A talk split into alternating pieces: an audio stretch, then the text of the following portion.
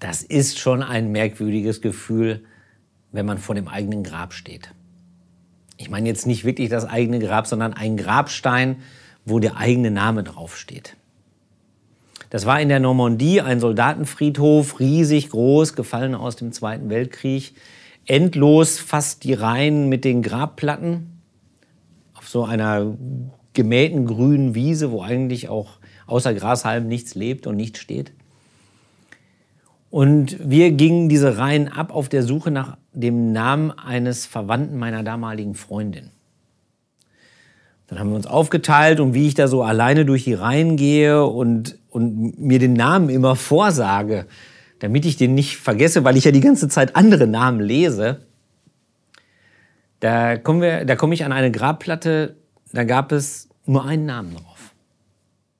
Und das war meiner. Mein eigener Name. Genauso geschrieben, obwohl es von Matthias ja zwei Schreibweisen gibt. Das ist ein Schock. Der einzige Unterschied zwischen dem Jungen und mir war halt, dass er mit 19 schon gestorben ist und ich war damals schon Anfang 20. Was heißt schon Anfang 20? Anfang 20, da ist der Tod total weit weg. Ja, man hält sich selber für unsterblich. Man weiß zwar, dass es den gibt, aber eigentlich denkt man, das geht mich nichts an. Und in dem Augenblick habe ich gemerkt, es geht mich echt was an. Ich habe es gespürt, dass ich tatsächlich sterben werde.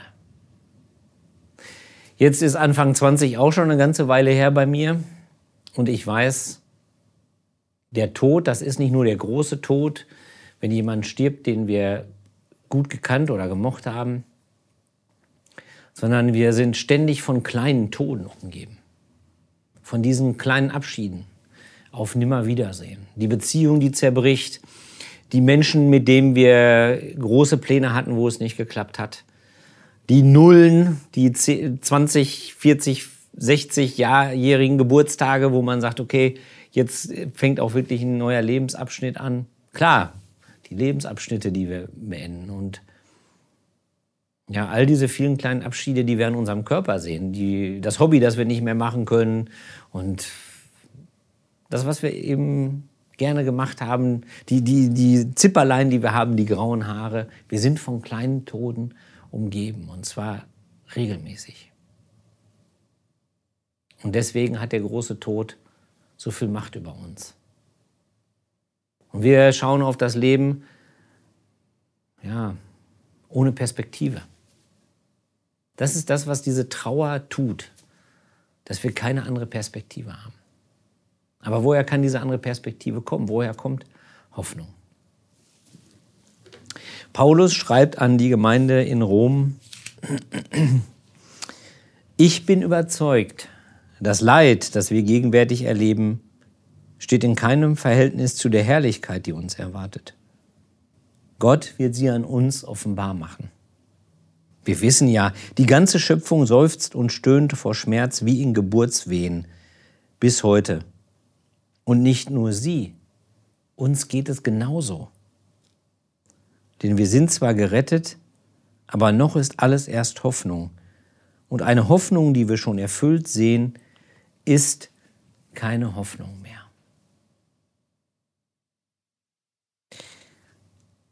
Der Tod um uns herum der Untergang und das Leid als Geburtswehen einer neuen Welt. Die Schmerzen sind nötig, aber sie sind aushaltbar. Warum eigentlich? Weil wir schon sehen, wie die neue Welt unter uns erscheint. Weil wir schon eine Ahnung davon haben.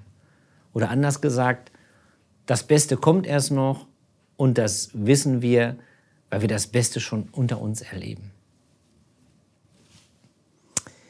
Ich glaube, eigentlich wollen wir nicht traurig sein. Eigentlich wollen wir nicht pessimistisch sein, sondern ich glaube, wir wollen eigentlich fröhlich in die Zukunft sehen.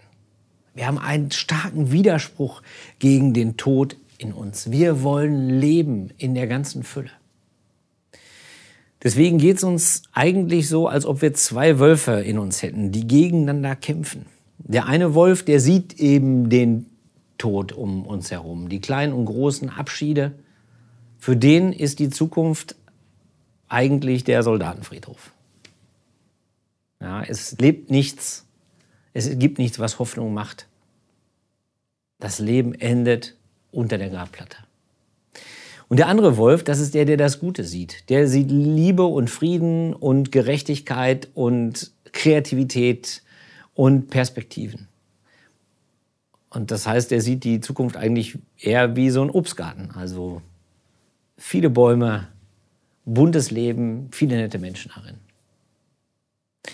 Die Frage ist, welcher Wolf gewinnt? Als die Flut im Ahrtal war, da war es so, dass in den ersten Tagen natürlich viel darüber berichtet wurde, wie das eigentlich geschehen konnte und was da genau jetzt gerade vor sich geht. Aber es gab so ein, so ein äh, Subthema, was am Anfang da immer mit durch, sich durchzog, wo alle Berichterstatter nachgefragt worden sind, nach den schrecklichen Plünderungen. Die Plünderungen, die sich da ereignen mitten ja, in Nordrhein-Westfalen, hier um die Ecke, 100 Kilometer ist das noch nicht mal von hier, wo wir das Video aufnehmen in Witten. Die Berliner Morgenpost zum Beispiel schrieb, Raubzug im Katastrophengebiet, wie Plünderer Not ausnutzen. Und auch auf Social Media ging es entsprechend ab. Da hieß es dann, es kommt wohl zu Plünderungen. Deswegen sollte man, wenn möglich, das Licht anlassen, wo es noch welches gab. Und das Wohl heißt natürlich, wir wissen es überhaupt nicht, aber wir sind uns sicher, dass es stimmt. Ja, und dann, ein paar Monate später, hat der Südwestdeutsche Rundfunk das genau nachrecherchiert und hat gesehen, hat nachgefragt bei der Polizei, wo gab es Plünderungen. Und das Ergebnis war, es gab keine Plünderung. Von einem Supermarkt wurde berichtet, er wäre komplett ausgeräumt worden. Ja, da ist was passiert. Es gab einen Diebstahl. So wie in jedem Supermarkt der Welt wahrscheinlich. Natürlich hat es das gegeben, dass da Sachen weggekommen sind. Auch große Geräte sind da gestohlen worden und alles Mögliche.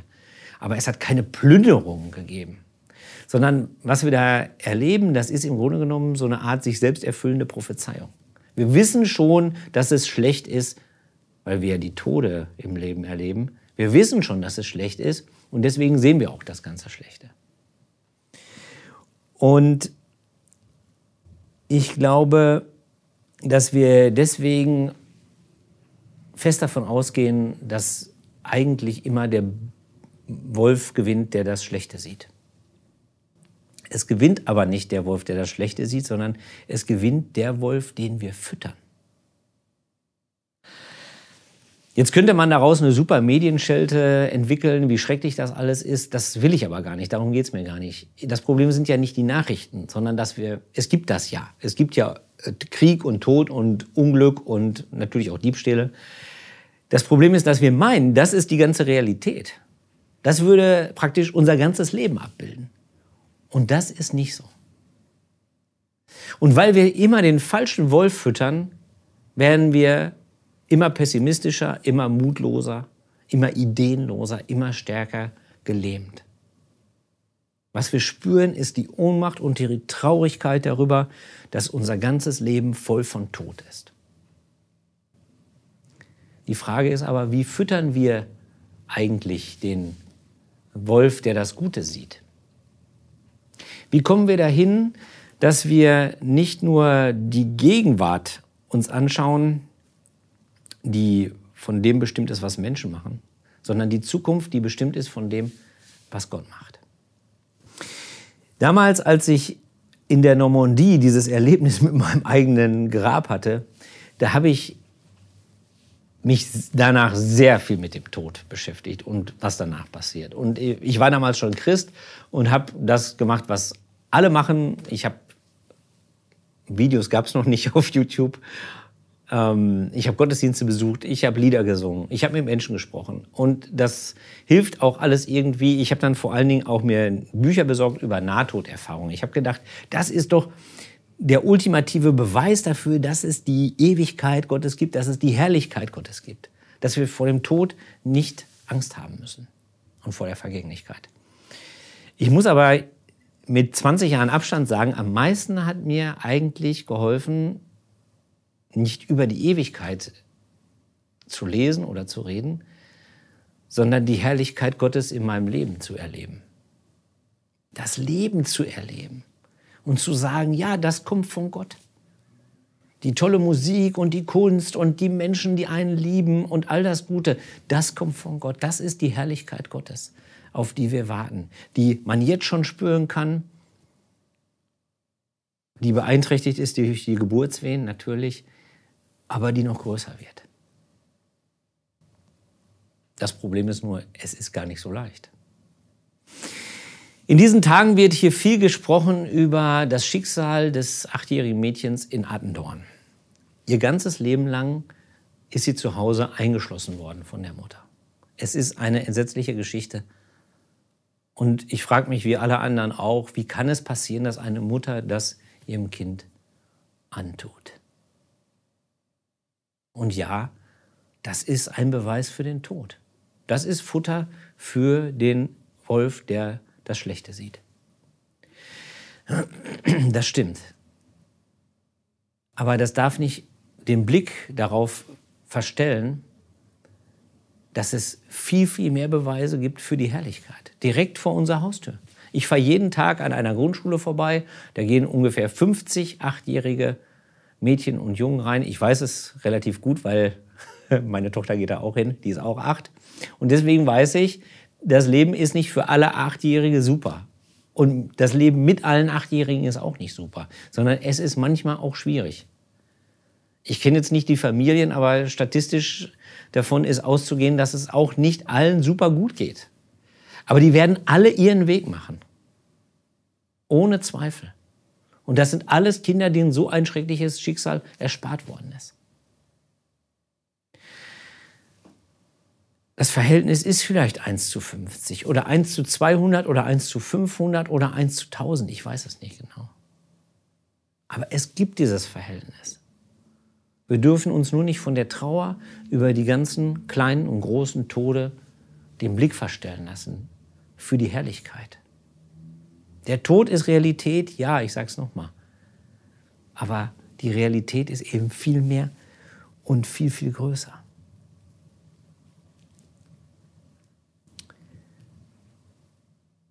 Ich glaube, wenn wir so die, den Wolf, der das Gute sieht, Happen für Happen füttern, ich glaube, da wird sich einiges verändern bei uns. Wir werden anders auf die Welt schauen und anders auf die Menschen schauen. Ich glaube, wir werden die Welt nicht mehr als einen Ort sehen, der irgendwie kaputt ist und im Niedergang und von uns ausgebeutet, wo es sowieso nicht gut wird, wo wir es sowieso alle versemmeln werden, sondern wir werden Möglichkeiten sehen und Chancen und kreative Lösungen entwickeln. Wir werden auch unsere Mitmenschen anders ansehen. Das ist für mich völlig klar. Wir werden lernen zu sehen, dass, ja, dass der Klassenchaot nicht nur der Klassenchaot ist, sondern eben einer, der Aufmerksamkeit braucht. Oder der alte Mann, den wir ab und zu am Straßenrand sehen, eben nicht nur ungewaschen ist und, und irgendwie altes Zeug von früher erzählt, sondern, sondern jemand ist, der einen reichen Erfahrungsschatz hat und einen tiefen inneren Frieden und von dem man eigentlich viel lernen könnte. Vielleicht kommen wir sogar dahin, dass wir sagen, wir, wir, wir sagen nicht nur, was ist das für eine schreckliche Mutter da in Attendorn, die ihr Kind so behandelt, sondern wir werden vielleicht auch mal schauen, wie ist das überhaupt passiert? Was ist dieser Frau angetan worden, dass sie so geworden ist? Das wird verändern, wie wir auf die Welt sehen und auf die Menschen. Es wird verändern, wie wir über Macht und Ohnmacht denken. Wir bleiben unter der Macht von den Putins dieser Welt, das ist völlig klar. Aber wir leben in, in dem Bewusstsein, dass sie unser Leben verändern können, aber nicht unsere Gedanken und auch nicht unsere Gefühle. Ihre Macht wird immer da enden, wo die Macht von Menschen endet. Im Zweifel erst am Grabstein, aber da tatsächlich. Da, wo Gottes Herrlichkeit schon längst angefangen hat und über den Grabstein hinausgeht. Unser Leben endet ja nicht unter der Grabplatte, wie in der Normandie, sondern es endet gar nicht. Es führt in die Ewigkeit zu Gott. Und das Dritte, also das Erste war, es wird den Blick auf die Welt und die Menschen verändern. Das Zweite, unser Verhältnis zur Macht. Und das Dritte, es wird auch verändern, wie wir über das Leben reden. Wir werden weiter über so Fälle wie in Attendorn reden, ja, und das ist auch richtig und es ist vor allen Dingen nötig, weil wir das sonst nicht verarbeiten können. Aber wir werden nicht auseinandergehen in diesem Gefühl der Ohnmacht, sondern wir werden auseinandergehen, nachdem wir uns gegenseitig ermutigt haben. Ich glaube, das ist ungeheuer wichtig, dass wir lernen zu reden, so dass wir uns gegenseitig ermutigen. Das alles wird sich ereignen, wenn wir Happen für Happen den Wolf füttern, der das Gute sieht. Das Beste kommt erst noch, weil es schon begonnen hat. Also lass es uns gemeinsam erwarten. Es wird Rückschläge geben, keine Frage. Jede Nachrichtensendung, jedes Mal Facebook, ja, Instagram und so weiter, da kann man sich immer das Elend der Welt anschauen. Das wird Rückschläge geben, klar. Wir werden weiter kleine Tode erleben. Aber mit der Herrlichkeit Gottes ist es so, wenn der Geist erstmal aus der Flasche ist, dann geht er nicht wieder zurück. Und wenn wir die Herrlichkeit Gottes erlebt haben, dann hat der Tod keine Macht mehr über uns. Und dann sind wir traurig, ja, aber nicht ohne Hoffnung. Denn wir wissen, die Trauer und der Schmerz hier, das sind nur die Geburtswehen, die wir erleiden. Und das ist nichts gegen die Herrlichkeit, die uns erwartet. Amen.